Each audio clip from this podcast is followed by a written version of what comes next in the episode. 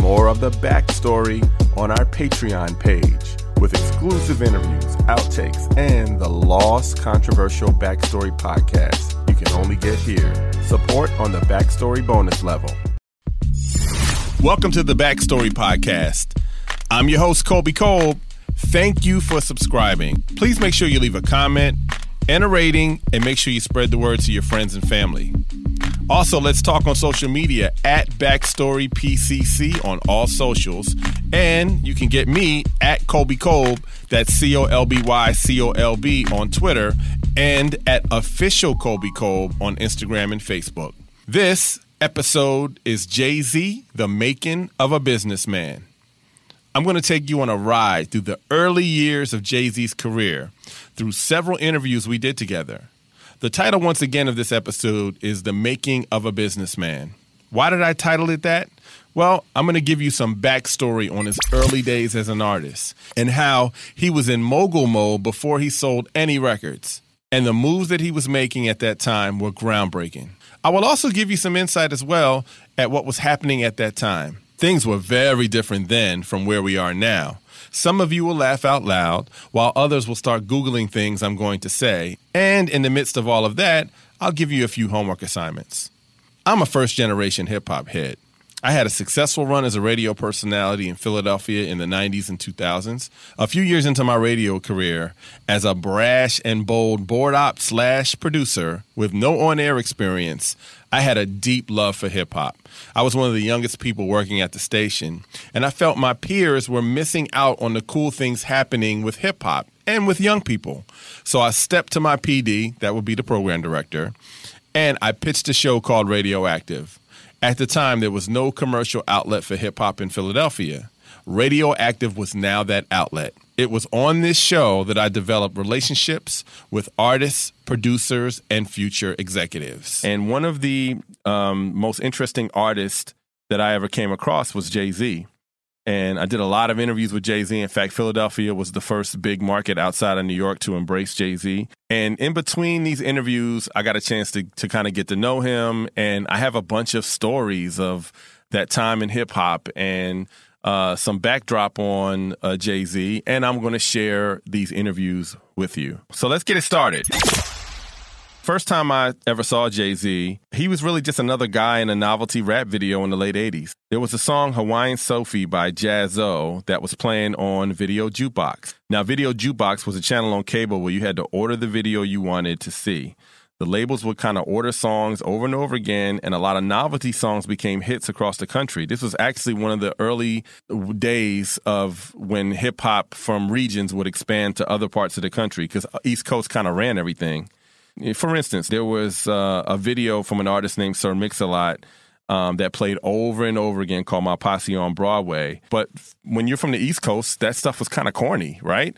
but then you would see this video and then you would have a new understanding of hip hop from other areas. So, you know, everybody watched the box and the box was really a place where you could, you know, really see all kind of cool hip hop songs and and develop, you know, a connection to the artist. This is before the internet, this is before social media. And this this channel exposed regional artists. Like I remember there was this song from an artist out of Miami named Anquette, and it was called I Will Always Be There for You. I know you have no idea who that is.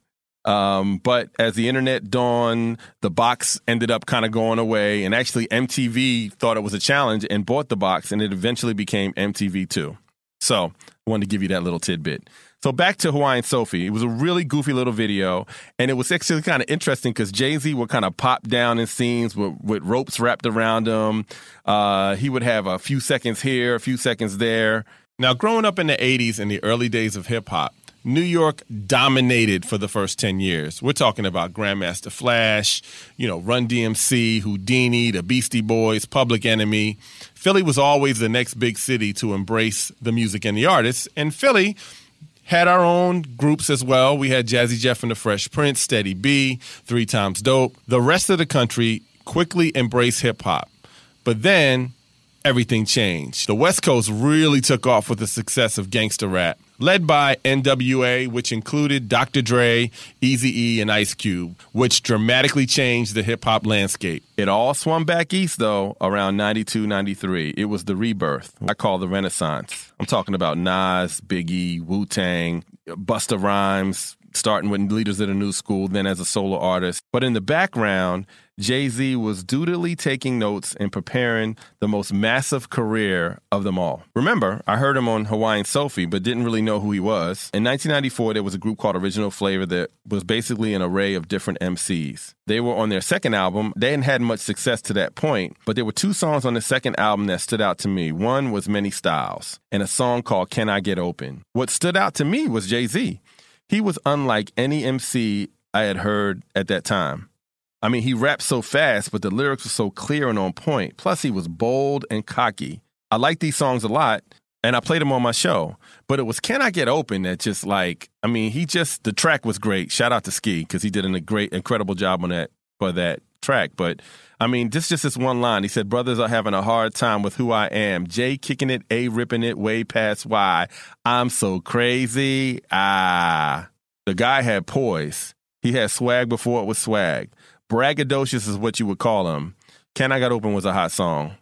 In the 90s, the Greek picnic was a really big deal here in Philadelphia for young African Americans along the East Coast. Everybody would come to Philadelphia the second week of July, and whoever the biggest hip hop artists were, they would come to the Greek picnic every year. One of hip hop's first supergroups was the Gravediggaz, and they released an album in the summer of 1994 um, the Gravediggaz consisted of the RZA from Wu Tang and fellow super producer Prince Paul. You might have known him from Stetsasonic, but his first uh, solo producing claim to fame was the De La Soul project, uh, and then Frukwan from Stetsasonic and the Late Poetic. Uh, if you're a hip hop head and you're not up on this group, I suggest you download the album right now. It is a classic, and a lot of people don't talk about uh, the Gravediggaz. Um, they labeled their music horrorcore, and it stood for resurrecting the mentally dead from their state of unawareness and ignorance. So, as um, current day hip hop goes, these guys were way ahead of their time. So, homework assignment number one from this podcast is to go and download Six Feet Deep Gravediggaz album. I promise you, the production, the lyrics, everything, it's a classic. So anyway, the Gravediggaz were headlining my Greek Picnic show. City was excited. The album was coming out a few weeks later. Also on the show, I had original flavor. I booked them based on the strength of Jay Z because a I wanted to see him perform because I had never seen him perform before. Um, but also they just had a hot song that summer, and I wanted to make sure they were a part of this. Uh, I believe we had Rampage the Last Boy Scout on this show, and he was Busta Rhymes' protege, and Busta was there for support. I was trying to meet Jay Z that night because, uh, but but me being in promoter host mode, I didn't even get a chance to see him perform. I didn't get a chance to meet him, but I do remember the Gravediggaz killed it that night. Fast forward later that fall, Big Daddy Kane released his um, album Daddy's Home, and one of the songs on the album was kind of cool. It had Kane, Shyheim the Rugged Child, who was like uh, an, an artist out of the Wu Tang camp, Sauce Money, ODB, and Jay Z again. So here's Jay Z on another track. And he really stood out on this track. I mean, this was a posse track in Brooklyn. This was a big, actually, this album for Big Daddy Kane was a big deal because Big Daddy Kane he had been on Cold Chillin' for years, so this was his first major label outside of Cold Chillin'. I believe it was MCA, and I remember he got almost like a million dollar advance, which was like a huge deal back in the day. So this album was a big deal, and then he kind of had this posse cut with all these young up and coming artists on it, including Jay Z. And again, he stood out. He seemed to take shots at current rappers without saying their names. He was very confident. Show and Prove was definitely an interesting song. I could not wait to hear him on his own records. So now that I've told you about the first few years of Jay Z's career, let's fast forward to the summer of 1995. Biggie was a superstar on the East Coast with Puff having his back. Tupac was in jail and couldn't come up with the bail, and he was stuck in jail in upstate New York. Jay Z releases his first single, In My Lifetime, and so, as a first time single, they worked it at radio. I remember hearing it. I, I, really didn't care for the song, but then I saw the video. And again, there was something about Jay Z because this guy like was not like most up and coming artists. I mean, first of all, most New York MCs, it would be posse videos with a bunch of dudes nodding their heads with Tim's on, baggy clothes, dreads, and it wasn't a lot of women. If it be, they'd be drinking forties. But here's this guy. He was in St. Thomas on yachts with beautiful women drinking like Cristal and not 40 ounces in the bag. I mean, this guy and his crew was different. And, you know, we would all sit back and like, well, who is this guy? Because everybody knew him to this day. It's kind of the same way. Most rappers are broke. But this guy was rolling in this lavish lifestyle and unlike any other rapper. And then he was kind of talking at the same time. After I saw the video, I really started to kind of get into the song and listening to the lyrics. And, you know, this one line just kind of got me. While niggas are shooting stupid, I'm carefully plotting ways to make it rotten. Well planned hits until you're long forgotten. Y'all niggas that utilize my style don't hurt me, cause on the low, half of these rapping ass niggas wanna work for me. You gotta laugh out loud, like, who the hell is this guy? said most rappers at that time. And I'm sure they never saw him coming. My first Jay Z interview was 10 months before Reasonable Doubt's release. Dame and Jay were on an East Coast run to meet all the DJs. And they came to the station, and I'll never forget this, in twin Lexus GS coupes. Now, I'm a car guy. And let me tell you, they came through, New York plates, tinted up, rimmed up. Actually, several months later, Jay used these cars in the Dead Presidents video. So if you go to YouTube and pull up the Dead Presidents, you will see the car that I'm talking about. Now, of course, when they pulled up, the trunk was full of their records because that's how they promoted when they went up and down the East Coast. So why am I dwelling on the cars? In those days, only the biggest artists would have like the fancy cars. For an up and coming artist with no hit record yet, it was surprising to see a flashy whip. I remember the year prior to this, Keith Murray showing up at the station in his Lexus SC400 that was in his first video for the most beautifulest thing in the world. You can Google that as well and see the video, and you'll see the car that I'm talking about. Or an established artist like Busta Rhymes. I remember him coming to the station in a big body Benz coupe with the illest rims ever. On the other side, one time Chuck D came to the station in an old Ford Bronco, but the system he had was like being at a concert. So again, I'm dwelling on these cars, but I really wanted to paint the picture of hip hop at that time. And again, go to YouTube and get the video, and you'll see these cars that I'm talking about. So I interviewed a lot of artists on Radioactive, especially new and independent artists, but Jay Z really stood out. I remember them coming into the station, they were just so confident as they entered the studio, like they were superstars. Dame right next to him, their whole team, and they were just like focused. So this is my first official time meeting Jay Z, and actually he was kind of nervous for the interview. Um, they were new to radio promotion at that point, but who knew that night that he would do a freestyle over Raekwon's epic criminology beat that would end up going viral 15 years later and considered one of his best freestyles. So here is my first Jay Z interview September 1st, 1995. I got my man Jay Z in the house. What's up, kid? What it is, what it is. What's going on, player? Man, I'm What's just going chilling, on? chilling, chilling. Okay. I'm full right now. Okay. Got me one of them uh, cheese steaks, you know what y'all oh, yeah, a little grub in Philly. Yeah, yeah, yeah. Now, why don't you tell a little bit? A, li- uh, tell, I'm stuttering all night. Tell the people a little bit about your background in hip hop, because uh, people probably heard of you before, or I know they heard of you before. So tell them where you're from, kid. I, um, you know, I'm originally from Brooklyn, you know. I started out this rap thing, me and my man Jaz. I did a couple of things with him on his album and things like that. But, you know, I ain't really pursue it like that. You know, I went away and got into other things. And then, uh, you know, fella by the name of Kane, you know, he was calling, trying to get in contact with me. I came back and I did a little something on his album. You know, we was working on something. He went, you know, had his little bit of troubles, you know. And I was like, yeah, let me get into this, you know. Okay.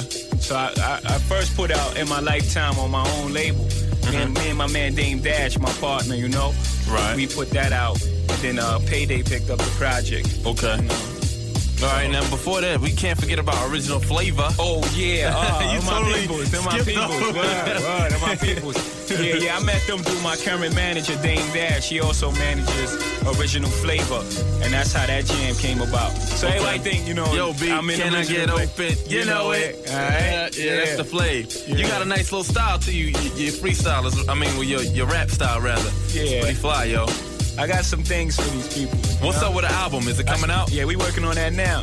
You know, we just don't, uh, we ain't consummate the label thing, right? I might want to put on Roc-A-Fella Records, uh-huh. you know, not Payday Records. So, you know. okay, is that is, now? What is up with Roc-A-Fella Records? That's your label? Yeah, me and Dame Dash, okay. we started that. We got now, an artist coming out right now by the name of Roughness. She's ill. Okay.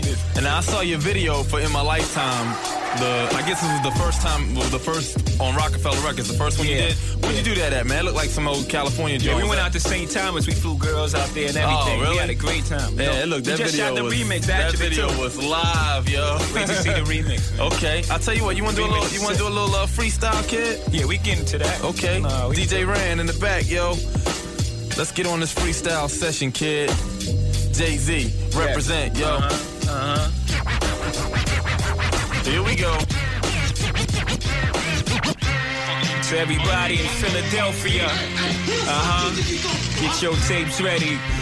New York City, Brooklyn and we don't stop. Keep it on, Hunter, we won't quit. It's like this, y'all, and we don't stop. Jay-Z, Rock Shockers, check it. Uh, I get deep and dark like ditches, but when I rap, I come off like that without the glitches. Never cross the black cat with the riches. I'm leaving Stevie saying, no wonder y'all superstitious. Beef, I'm with it. Simple, y'all can all get it.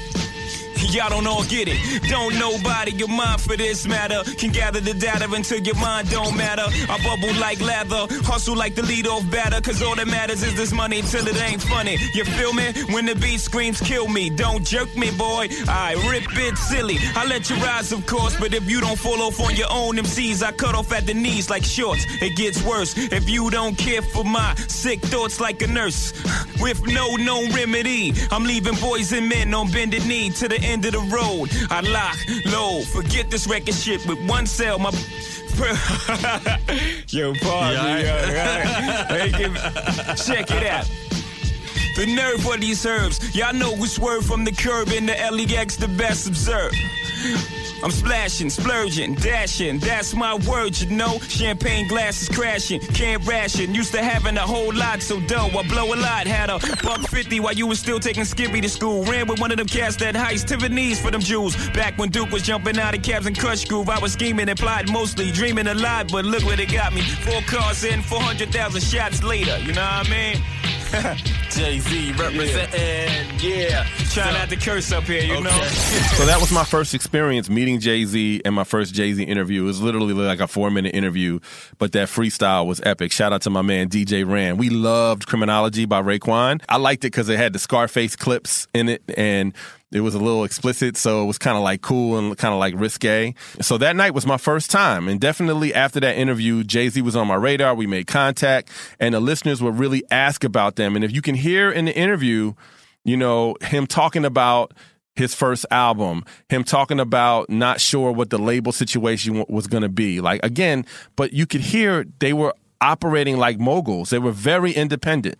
Whereas most artists, and still today, a lot of artists, are so reliant on labels sometimes. He wasn't really relying on a label. He had a plan of action. And you know, that night really started to develop uh, a connection with the city of Philadelphia. Philly just connected automatically Jay Z. If you ever ask Jay Z, he'll tell you that Philly is like a second home to him. And he would come to Philadelphia sometimes just to hang out, but he definitely had a fan base here, and we kind of started a trend. So Let's fast forward to 96. So that was September of 1995. Let's fast forward to 1996. To me, 96 is one of the most pivotal years in hip hop. So many classic albums came out that year. That winter, Pac dropped All Eyes on Me. The West Coast, East Coast beef was all the talk. Everybody was kind of like talking about that. But Jay Z kind of started the year off with a song that was almost like a warning shot heard across hip hop Dead Presidents. With the B side, Ain't No Nigga. I loved the song the moment I heard it. I mean, the ski beat, the lyrics. Then he dropped the video. Remember, I, I mentioned earlier in his "In My Lifetime" video was kind of over the top for 1995. But here he had, you know, beautiful girls and yachts on that video. Now in this new video, he's got some of the biggest rappers. I mean, Biggie, Little C's, AZ was in this video, lots of Cristal. Again, they weren't drinking 40s They were not your average looking rappers. And again, he's not on a major label. He's not had tremendous success. But listening to Dead Presidents, I fell in love with the song and the lyrics kind of stood out. My rise to riches, surprise the bitches, think harder. You know this nigga, Jay Z, Sean Carter, GS the F up, dress the F up. Watch me shine like a Breitling, begets the F up. All rhymers forget it like Alzheimer's. Small timers, I said it. I'm addressing all dramas. Talk to me. You see what I'm saying? Like, what was a what was a, a Breitling watch? You're like nobody knew what a baguettes were. Like people weren't talking about stuff like that. He was ahead of where the current rap scene was. So in the Dead Presidents videos, you see helicopters, butter leathers, the Lexus I was telling you about, and the final scene with Biggie, who at that time was one of the biggest rappers in the world, playing Monopoly with real money. They had a bevy of Cristal bottles, not no 40 ounces. Jay Z was on some other shit. He performs in this video with the World Trade Center buildings in the background. Biggie yelling, Who shot ya? while rolling the dice, an obvious shot at Tupac. Ain't No Nigga beat was the same beat as EPMD used for their debut single, It's My Thing. And Jay and Foxy were magical. I actually got a plaque for Dead Presidents Ain't No Nigga. Those two songs made Jay Z one highly anticipated artist. I remember calling Dame and asking him to come down and do my show again, but I also wanted him to do a do a show because I wanted to see him perform live. And I used to do these late night concerts at this spot in North Philly called New Alternatives. It was like deep in the middle of the hood and it was a place where folks that it was a non-alcoholic spot so you could stay open all night and uh, folks would go there and i worked out a deal with the owner so that we could bring shows after the radioactive show so we would come down there at 3 o'clock in the morning 4 o'clock in the morning and do concerts i had jay-z open up for dougie fresh that night this was several weeks after the release of Dead Presidents. This was not Reasonable Doubt yet, so now we're starting to hear that there's this is album coming soon, like it was supposed to come that spring. So this is my second interview with Jay Z. This is March 8th, 1996. You'll notice a much more confident Jay Z, much more sure of himself. It was like he knew he was going to be a star. You could hear the vision for the label, vision for the videos, the politics of the labels, the beginnings of Roc-A-Fella. This is the first time he talks about reasonable doubt. And you know how we do a radioactive. Anybody can show up. And my man Jay Z just walked into the studio. Yo, I'm yo. talking dead presidents, What's kid. the deal, y'all? What's going on, Jay Z? Uh, I'm maintaining, you know? talk, talk to the people in Philly, man. Let them know what's going on with you. Going kid. on, Philadelphia. Yeah, okay. Now, you got the brand new single out, Dead Presidents. Now, first of all, I gotta give you your props, man. Your videos is all that, yo. Yeah, who comes we- up who comes up with them concepts for them videos? We come up with the concept, you know, we can't direct yet. Right. As of yet, but in a minute we gonna start directing. So we just, you know, we feed the ideas to the directors. Right. You know what I mean? Just come out the way we wanted to. You know, Okay. Okay. Director, you gonna give him some credit. You know that he, he's a good editor. Man, nah, you just got the fly videos and you got tell the people tell some of the people who's in this video for Dead Presidents. Uh, you And know, tell them the concept of the song, because people, a lot of people want to know what's going on with that. Tell them what it's about. uh, their presidents is just, you know, it's, it's basically self-explanatory. You know, I, I feel the only time presidents is good for black people is when they dead. Right. I don't want to start no controversy. Maybe, that's, maybe it's all good. You know what I mean? But a lot It's of cats good. came down, you know, support. We had Notorious Big, you know, uh, AZ came down. Right. Um, Lil' Cease, Junior mm-hmm. Mafia, mm-hmm. Smooth the Hustler Right. came down, you know. So in the song though, you you trying to like, are you making statements in the song though about specific things, right? Yeah, I'm Like like, like like dude that, that says I want to make money like like I guess I can't explain it the the concept of the video. I mean, it's just real life situation, you know. You got mm-hmm. people who want money like Cosby, but who Mm-hmm. Right. wouldn't, you know? Right, I mean, that's, right, that's, right. that's, that goes without saying. Everybody Okay. want money like Cosby. Okay. You know what I mean? But there's a lot of repercussions that come with that. Right, right, You know what I right. mean? A lot of Okay. different things with that lifestyle. Okay. You know, if they choose to lead that, you know, I mean, I know a little something about it. You know what I mean? So I'm gonna tell you, if it's a, it's a guy behind a, a third door waiting with a hatchet, you're gonna cut your head off. You know, I'm gonna let you know it's a guy behind a third door with a hatchet. You know, Right. it's up to you. If you Right. walk down that street, it's up to you. Okay. All know? right. Now So- tell everybody. Now you on a different label or something now, right? Or you Yeah, tell yeah. everybody about that because before got our own uh, label. something else. What, what is it now? I was on payday for one hot minute. Yeah, a very hot minute. Yeah, but they wasn't doing they wasn't doing right. Okay. You know, at first we we originally released the in my lifetime joint on Roc-A-Fella. Roc-A-Fella, you know, so in the 12th hour they figured they'd come get it. You know what I mean? Since Okay. they had the buzz, you know, and get all the money from it. Right. You know what I mean? Without spending money. Right. So you know that didn't work out. That wasn't a good relationship for us. Mm-hmm. So we broke out from that. You know, we built Roc-A-Fella. and We never left Roc-A-Fella alone. You know, we Right. still had that. We put out another joint. We got uh, distribution with Priority. It's a good marriage. You know. Mm-hmm. Now, like how'd you hook up with Priority all the way out there in L.A.? well, actually, my man um, standing right here, Ray Ray, he set up the meeting. You know, we went through uh, my man Will over at Freeze, and uh, we just all connected. Okay. Alright. Okay, so you feel a little bit better about this situation. I'm I'm I'm feeling great right now. Okay, now At when this present album, time, I'm album happy. coming out? When is it coming out? Uh, we looking at late April. Okay, and what's it going to be called? Reasonable doubt. As I mentioned earlier, 1996 was a great year for hip hop music. Besides Pac dropping All Eyes on Me, he put out another classic album, Makaveli. The Fugees dropped a score. It Was Written came out from Nas, Illadelph Half Life from The Roots, Redman's Muddy Waters, Busta's The Comin', De La Stakes is High, OutKast, AT Aliens, Ghostface, Iron Man. I mean, think about all of those amazing artists in 1996. It was really a good year for the culture. But on June 25th, 1996, it was Jay Z's debut of Reasonable Doubt that resonated the most for me. A true New York East Coast MC and a great storyteller, this album set hip hop on fire. I mean, the second cut, Politics as Usual, first got my attention. You ain't seen money in your life. When it comes to this cheese, y'all like three blind mice. I'm smoking bros who pump Willie. I expose. The furthest you chilies been is the Poconos. I find that so funny. He was calling out rappers, talking about what they had done and where they had been. He really seemed so authentic. And for those that don't know, the Poconos line was really funny because it's the mountains of Pennsylvania. It's like an hour away from New York. So you think you're going somewhere, but you really just going to the Poconos. And that's the furthest you ever been. Where this guy is filming videos in St. Thomas. He's got helicopters. I mean, he is clearly on another plane. Then there was feeling it. Again, like he was teaching a class to rappers.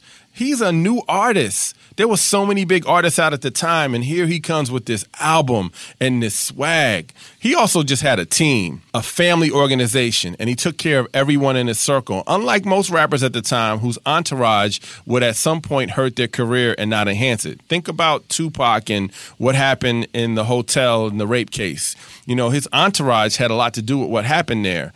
You know, another thing about rappers and I still to this day a lot of them don't understand it. You keep all these people around you, but if you don't take care of these people, like they're going to be doing a lot of different things in in your name and could cause you a lot of problems. Jay-Z and Dame operated a little bit differently when it came to the Roc-A-Fella team. And Feeling It was just such a great record. Based on what I just said about entourage and team and people, listen to this lyric from Feeling It. If every nigga in your clique is rich, your clique is rugged. Nobody will fall because everyone will be each other's crutches. I hope you fools choose to listen. I drop jewels, bust it. These are the rules I follow in my life. You gotta love it. Jiggy Jigga looking gully in the joint. If y'all niggas ain't talking about large money, what's the point? Wow. This album, I mean, from top to bottom, it was just a classic. But my personal Reasonable Doubt favorite was Can I Live? Storytelling at its best. This is his story in a nutshell. The lyrics were deep and direct. The production was like a movie. You could play it out in your head as you listen. He builds you up to the crescendo. Check these lyrics out. The streets school us to spend our money foolish, bond with jewelers, and watch for intruders. I stepped it up another level, mediated like a Buddhist, recruited lieutenants with ludicrous dreams of getting cream. Let's do this. It gets tedious, so I keep one eye open like CBS. Wow. The moment this album was released, he was a hood household name. You got cool points if you were down with reasonable doubt. It was in every car driving down the street. The drug dealers felt they had a hero who understood their lifestyle, the struggles of selling dope, the ups and downs, the pains, the success. If you were up and coming rapper, like he was just an inspiration. And again, he just kind of came, built up a small career, and it just all poured out on this classic album, Reasonable Doubt. So he was coming back to Philly for a vibe party during Greek Picnic weekend, the summer of 1996. I was hosting this party, so I arranged for him to call into my show. This was three weeks after the release of Reasonable Doubt. He had been in California for a week. Now, keep in mind, there was still an East Coast, West Coast drama. Earlier that year, in March of 1996, at the Soul Train Music Awards, there was a confrontation between Puff, Big, Pac, and Suge. I mean, it was tense. Uh, it wasn't ideal for an East Coast artist to be in Cali, and Jay Z was affiliated with Biggie. So this was two months before the death of Tupac, and Pac had dissed Jay Z too. Jay had been out there all week in Cali. He was going up and down uh, the coast doing shows. He was seeing success right before his eyes. Again, he was unlike any rapper out at that time. And he actually wrote an epic diss record at Pac that was never released out of respect because Pac had died several months later. But this was July 12th, 1996. This is my third Jay Z interview. It's a very quick interview. You can hear a more confident, um, a bit more, a bit overwhelmed by the response to the album, but a star, a mogul was born. My phone is ringing. Who's this? Yo, yo, what up? Jay Z. Jay Z. What the deal? A Roc-A-Fella, y'all. That's right. What's up, Jay? What's going on? I'm cooling. I'm cooling Yo, out man, here. first of all, I gotta give you much props on the Reasonable Doubt album. You finally put it out. It's making mad noise out there around the U.S. of the A. You selling mad units, man. How's it feel to finally get it out there in the open? Oh man, everything is wonderful, man. We getting love from all over. I mean, it's like it's like good, man. It's a great thing.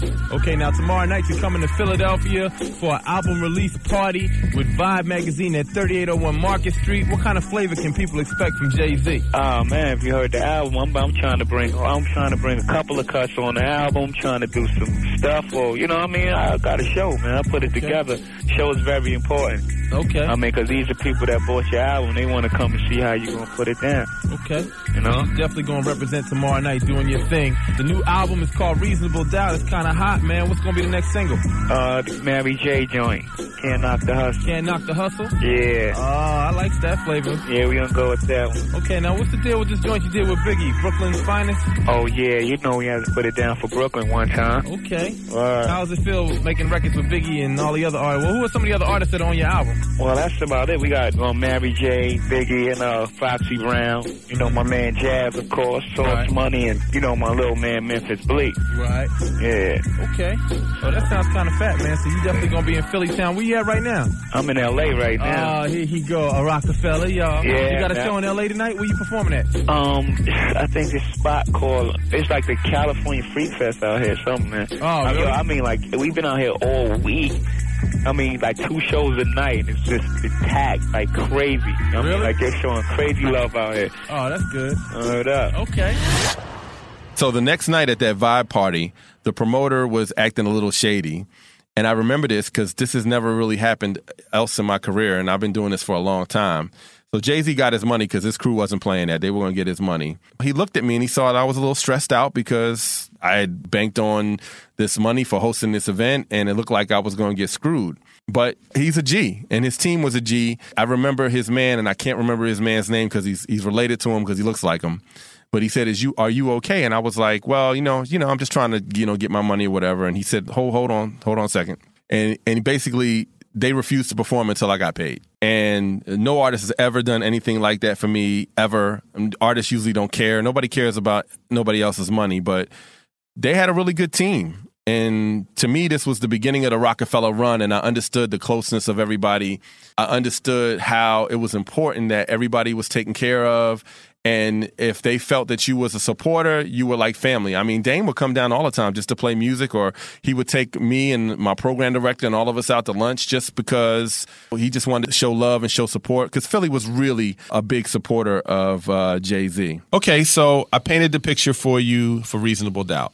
So let's fast forward a few months as the album continues to be an overwhelming success in 1996. With all of those other great albums as a backdrop, hip hop was in a really good place. However, the winds of hip hop were about to go through a catastrophic change. Tupac was shot and later died on September 13th, 1996. Six months later, on March 9th, 1997, the notorious B.I.G. was murdered on the streets of Los Angeles. The deaths of both of these artists stunned hip hop. There was so much growth up until that moment, and a lot of people thought this was it for the genre, but it ended up being a pivot. In his last interview, a few days before he died, Biggie gave a big shout out to Jigga. It's like he ordained him the next great rapper in that moment. Before we go, give shouts, give love to whoever you need to give shouts to. All my my daughter Tiana, my son CJ, my whole fam. You know what I'm saying? The whole Goodfellas, the whole commission. My mom's, Playboy Jay Z, Jigga. Yeah. That's it. In a lot of his concerts following the death of Biggie, as his star was ascending, he would play that clip at his concerts. Let's fast forward to October 1997. Jay Z was on the eve of releasing his second album, In My Lifetime, Volume 2. Once again, he was on his East Coast run with Dame. These guys would just want to come and hang out, and so we would hang out. But it was a different time than the time that we live in right now. And I'll tell you this funny story. So we had dinner in South Philly the same night that we were doing the interview. We met for dinner before the interview, and then he came to the station later. But we're at this restaurant. We're at a steakhouse in South Philly. I'm having dinner with Jay Z and Dame, and I had some other people from the station that was, you know, we were all just kind of sitting there, you know, having dinner. And I was a pretty well known personality in Philadelphia for being on the radio. So here I am sitting with Jay and Dame, and people are coming over to me not knowing who these guys were until I introduced them. And then the people would get so excited. Oh my God, Jay Z, Dame, oh my God. Like they didn't have a visual because this was before the internet, social media. Uh, I mean, it was just a different time in hip hop. And it's actually, you could be somebody like that and kind of, kind of roll free. Some people would recognize you, but a lot of people wouldn't know. They wouldn't have that connection. So I remember I had, uh, after we had dinner, I went back to the station. And when I pull up, there were these two beautiful, Philippine women standing at the back door of the station. And I've never seen these girls before in my life in Philly. And I had prided myself in kind of knowing all the beautiful women in Philadelphia and kind of like knew all the secret women in Philadelphia. I kind of knew the whole thing, but I remember saying, "Oh my god, who are these beautiful girls?" Me and my friends that night were just joking like, "Damn, you pulling chicks that we don't we ain't never seen in our city before." But of course, they were sitting there waiting patiently for Jay and Dame who told them to meet them at the radio station. So this is my fourth Jay-Z interview. It's October 11th, 1997. He was a young star building his label, about to go on tour Puff. That was the No Way Out tour. Puff was larger than life at the time after the death of Biggie. He had a big tour. Little Kim was on this tour. The LOX were on this tour. And Jay Z was on this tour. And they had transitioned to Def Jam. This is their third label. Again, listen to the mogul building in Jay Z. He was building himself as a mogul in the decisions that we make. In fact, in his interview, I'm like, oh, you're on Def Jam now. And Dame kept interrupting. No, it's a joint venture. They were very sensitive about kind of being attached to a label. Like in this interview, he'll tell you that they were on Priority, which was a label that um, Ice Cube and NWA were on. That was who released Reasonable Doubt. And they didn't like their situation with Priority, so they paid them a million dollars to get out of that deal and then do this joint venture deal with Def Jam. And you can famously remember in the backstage uh, movie that they made about uh, Jay Z, the Hard Knock, uh, I forgot the name of it, Hard Knock Life, or it was a it was a tour movie that they made. And it was this one scene where Dame was getting a haircut, and Kevin Liles had came and given some folks Def Jam jackets, and he went livid. So now, like seeing that, I totally understand listening to this interview where they were at initially. It was like, no, this is a partnership. We have Roc-A-Fella Records. It was all about the brand Roc-A-Fella. You know, they wanted everyone to know that they were on Roc-A-Fella and they basically uh, control their own deal. And this time around, they weren't pushing the Lexus anymore. It was a range, top of the line Range Rover and a 600 Benz. Yes. In this interview, he talked about the significance of In My Lifetime, the title of the album. Again, one of the things about this album was he had Babyface on the album for, on a song called Sunshine. I, I don't know how to say this other than like Babyface was the biggest artist in R&B at the time, and he was not known to be associated with any hip hop artists. But in that moment, he did a song with Jay Z. Like, how do you secure Babyface? Again, who are you? Because you were doing, he was doing things unlike any other artist. Again, if you listen to all of these interviews that I played for you up until this part, he just stood out. And, and maybe that's the mogul in him because a mogul is unlike anybody else. You just do things differently and you go along a path that most people can't understand or fathom. And I, and I believe that with Jay Z. I mean, in later years, I want I just want y'all to understand this. In later years, he was on Summer Jam in New York City, and he brings out Michael Jackson on stage with him. Michael Jackson was not guesting on anybody's set on no hardcore hip hop show. That just never happened. But it did. And Jay Z had that personality and that connection and he was networking and he was able to connect with a lot of people that most artists even established artists that weren't hip hop artists you know could ever make that connection so in this interview you hear about the beginnings of the Roc-A-Fella roster which at that time he was signing several Philly artists Beanie Sigel and then the whole uh, state property came after that. This is my fourth Jay Z interview, October 11th, 1997. Their promotion that year was Rocktober because they were releasing not only his uh, second album, but they actually were releasing some other albums on Roc-A-Fella and they talk about their roster. So check this out. DJ Sonic representing. Yeah. Colby Colb What's the deal? Sugar. Yo, How you man. do? That's a nice I little relish grub. this. All right. Yeah. You know what I'm saying? We just came out from the restaurant politicking down there, Engine 46 Steakhouse, doing our thing. What's up, Jay? True that. Welcome back to Philly. You know what I'm You've saying? been hanging out doing your thing all week, You know all what I'm day. saying? rather. Does the does the album have anything to do with that song or that song? What's up with that song? You the- never really put that out on the album. That was the foundation right there. That was just the song. Set the you know, stage. Set off Roc-A-Fella Records. You know, we was you know going into the uh, stores and hitting them with little three hundred dollar packages. you know what I mean? Going back get our little record money. So you know that that was the foundation. That was one of the reasons for naming the album in my lifetime. Right. I wanted to take it back there, and of course, a lot of things on the album has has to do with you know things that transpired in my lifetime. So it was just appropriate. Okay. You know what I mean? By the way, the album is sick. Uh, uh-uh It is. Got too You keep, short you on keep, it. you keep saying it. Sick, too short. Let me let me ask you a question because because I've been this has been puzzling me for the last few weeks now. You always been on some Big Willie stuff on the on the albums. Y'all definitely come correct and y'all definitely don't don't cut no corners. How the hell did y'all secure Babyface for the new single? Just tell me how you did that. Politics. How did that Oh, happen? man. And how long did it take you to do that? Usual. Oh, jeez, about seven months. Seven months. That was some politics, Yeah, yo. it, it was a lot of back and forth talk between his people and our peoples.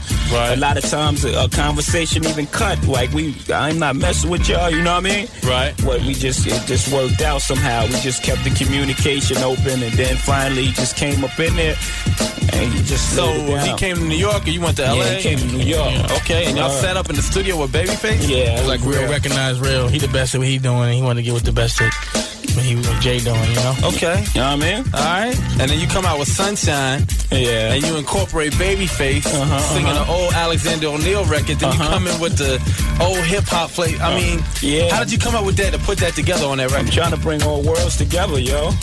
For real, we trying to get everybody in one party together and have everybody just party together. I mean, I believe in only two musics. You know, good music and bad music. You Aight. know what I mean? We just trying to bring everybody together. That's some fun, too. You know what I mean? Let's have some fun, yo. All right, that's what's up. You know? All right, Jay Z is up in this piece. We definitely doing our thing. It's Radioactive. The brand new album is coming out on November 4th. November 4th. Dame, tell them again, it's sick. Sick. Sick. Sick. Sick. You Now, you you also have a couple other artists Oh, on God. your label. Now tell everybody about the Roc-A-Fella label, and y'all made a kind of a change from this album from the last album, right? Yeah, because, uh, you know, we was over at the uh, priority system. You know, things didn't work right over there, you know? So we paid about a million. Yeah, they, they caught us about a million. Yeah, they caught us for like a million. Word. Yeah, no doubt. Y'all gave them a million dollars to get out of the. get Nah, they out caught us for Well, they caught us for a million. Okay. That's like if you sign with us, we, you know, we'll Yeah. give you the million that we owe you. If not, yeah, yeah, whatever, man. We out, man. So what do you do in a situation like that? You just you just don't forget about the Gotta, money. gotta, you can't sacrifice your integrity, man. You know Okay. what I mean? Yeah. Money, you know, you don't know what that money would have been spent already. Right. We'd have spent that million a long so how time you like being over at the legendary hip hop label Def Jam? It's cool. It's cool. Side, adventure. venture. It's a venture. It's working out. Yo, man, you about to bounce out and you on your way down to Baltimore now, right? Yeah, this yeah, Is we sort of gonna like take a, it down a mini, B-Mall. a mini tour right now, right? Yeah, this, you know, a lot of people showing us love on the radios and, you know, a lot of people showing us love in the different states and we trying to get at them, you know what I mean? All right. what I'm now saying? You got this fat tour that you're on with Puff Daddy that's Yeah. coming to town. And what? Tell us, every, tell us what, what can we expect from Jay Z? It's coming here on the 29th of November. Yo, I'm, I'm like crazy excited to really get out here and get in front of that many people. I'm trying to go on like soon as possible. So if y'all got tickets, y'all better get there. Cause soon as I get on, I mean, I'm pretty sure everybody feel the same way. You know what I mean? Everybody's coming to bring their best show out. I'm trying to. If they got me going on seven o'clock, I'm going on seven o'clock. It's gonna be sick. it's gonna be real because I'm sure everybody else feel that way. You know? Roc-A-Fella Pride. Yeah, we gonna put it down, yo. Alright, that's what's up, yo. It's radioactive in full effect. Uh-huh. Jay-Z uh-huh. in uh-huh. full effect. The brand new album comes out November 4th. And don't forget to pick up that Christión album. Alright. Same That's day. hot. Christión, full Y'all of know, smoke. full of smoke. Yeah, I know that. Alright. And are you looking for up and coming artists for Roc-A-Fella Records? Right No now, we right now. We we uh we've got so much stuff about to come out. Uh-huh. we got another underground label within Roc-A-Fella called Team Rock. Team Rock. Got Streets. And uh, a bunch of groups. Memphis, Bleek from Coming to Age, if y'all remember from that. Okay. We got a bunch of artists coming out on that. So Diamonds in the rough. probably after the new year, we're gonna start up again. And y'all putting out mixtapes too, right? Oh yeah, yeah, we oh, bugging. We just signed DJ Clue. Yeah. I know y'all bumping his mixtapes in y'all cars daily. Right now, we about to make a mixtape album with him. It's That's sick. Mad guests on that too. Alright. It's gonna be crazy. Uh, Roc-A-Fella definitely got Roc-A-Fella, you got your hands in everything. Just trust we're gonna keep our Roc-A-Fella, base yeah. happy though. The underground's gonna be real happy. That's all what's time. up. yeah. That's what's up. So we look Working on forward a to the movie album. too. Oh yeah, A movie? Yeah, no doubt. Call in my lifetime. Nah. Nah, we got a script.